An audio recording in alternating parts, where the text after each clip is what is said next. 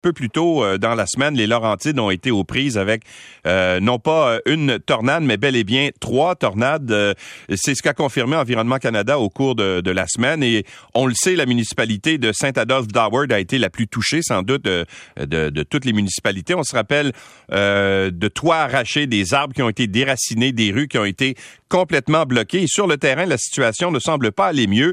C'est du moins l'avis d'un citoyen qui s'appelle Jacques Junot que nous joignons Bonjour, M. Junot. Bonjour, M. Lacroix. Vous Alors, bien? Ça va bien, vous?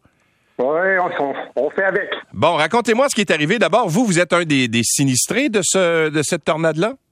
Oui, puis je me considère chanceux. On se considère chanceux, en fait, parce qu'on est dans les moins sinistrés. Euh, on parle quand même d'une cinquantaine d'arbres qui ont tombé sur les terrains, sur notre terrain à nous, personnellement. Est-ce que votre maison est euh, touchée? Est-ce que vous avez eu subi des dommages? Somme toute marginale. Oui. Oui, oui, une toute marginale. Mais, mais dans votre coin, il y a plein de gens qui ont eu des, euh, des dommages assez, euh, assez importants à leur résidence, n'est-ce pas? Ah oui, oui. Écoutez, euh, je vous dirais que maintenant, en face de chez nous, quand je regarde, on est passé d'une forêt à un champ. Ah oui, hein? Les arbres sont tous tombés par terre. Oui, je dirais que mon voisin en face, il a perdu probablement 400 arbres. Ah oui, quand même, hein? Oui, c'est assez impressionnant. Bon, alors vous faites quoi maintenant avec ça? Quand on a, comme vous, là, vous avez une quarantaine d'arbres qui sont tombés sur votre terrain, vous faites quoi? Oui, ça c'est le problème aujourd'hui. Euh, ce qu'on rencontre, c'est qu'on on, est lié. Nous, en plus, la, la, double problématique qu'on se fait dire par la ville, c'est qu'on on serait sur un chemin privé euh, qui porte un nom de rue de Saint-Adolphe d'Howard. Maintenant, ce qu'on nous dit, c'est euh, couper vos couper vos, vos bio et puis aller le porter en bordure du chemin municipal. OK. Puis qui va les ramasser? La ville est supposée de ramasser jusqu'au 8 août. OK. Et vous voudriez quoi? Que la ville vous fournisse des moyens pour faire ce travail-là? Ben, je crois qu'en fait, quand, quand, on regarde en général, euh, c'est un peu plus complexe que ça. Hein. Il, y a, il y a, quand même beaucoup de gens du troisième âge qui vivent dans le complexe où on vit, dans, dans, dans le domaine où on vit. Euh, et, quand on, on regarde, c'est ces gens-là qui, qui, qui, ont des arbres qui sont tombés sur leur terrain, euh, les, les, mettre en bordure de route. C'est des arbres qui ont 15 à, 15 à 18 pouces de diamètre par 80 pieds de haut. Ouais. Donc, c'est des gros arbres. Euh, ouais.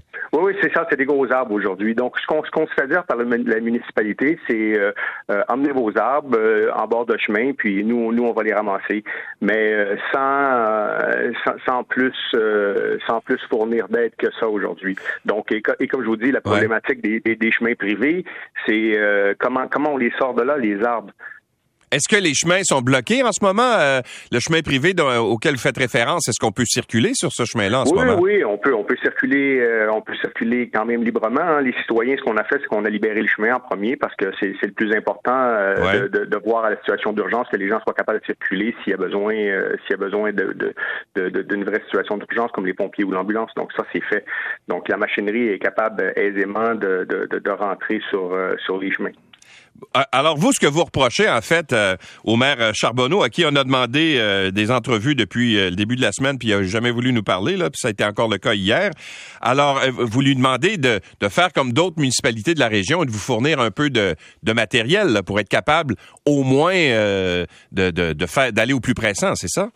Ben exactement. Les, citoyens, nous, on fait quand même notre part quand on regarde la situation. On, est prêt à emmener en bord de notre chemin à nous. Euh, et puis on, demande juste aidez-nous, donnez-nous un coup de main à venir ramasser sur ce chemin-là. Puis quand on regarde euh, ce que ce que le maire a dit comme objection, euh, c'est qu'un, il n'a pas la capacité technique de le faire, et puis qu'il a peur d'endommager les terrains sur les poursuites. Donc il y, a, une réplique assez facile à ça. un, en premier lieu, la demande, l'expertise expertise technique, euh, les mêmes contracteurs qui font présentement le nettoyage sur les chemins publics se sont offerts bénévolement pour essayer de venir nous aider ce week-end. Ouais. Donc, donc ça, tout simplement, ça tombe. La deuxième chose, euh, s'il a peur des poursuites, maintenant c'est un champ je ne sais pas trop de quoi le maire a peur d'endommager sur la ville. Et puis, s'il a peur d'endommager quelque chose, pourquoi il est simplement pas venu me parler une seule fois pour me demander, je suis prêt à aller avec de l'équipement, mais je voudrais que tu me signes une décharge. J'aurais signé une décharge. Il mais, a plus rien à briser. Mais l'avez-vous vu, le maire? Est-ce qu'il est allé vous voir? Est-ce qu'il est allé constater les dégâts? Ouais, le maire s'est le maire s'est présenté euh, à ce que j'ai entendu dire. Hein. Moi, je l'ai pas vu personnellement. Moi, j'ai pas vu, j'ai pas vu, j'ai pas entendu le maire qui s'est dit, qui s'est promené porte à porte pour voir ces, ces gens. Et puis, soit dit en passant, on parle d'une trentaine de résidences seulement. On parle pas d'un, d'un, d'un territoire de 200 km carrés là. Ouais, ouais. Puis, euh, donc, on l'a pas vu. Moi, ce que je, ce que je sais et, et, et je suis prêt, euh, je, je, je, crois ouvertement, c'est que la première journée, il s'est présenté, mais seulement à l'entrée du domaine. Il a parlé euh, un peu avec les pompiers, puis c'est tout.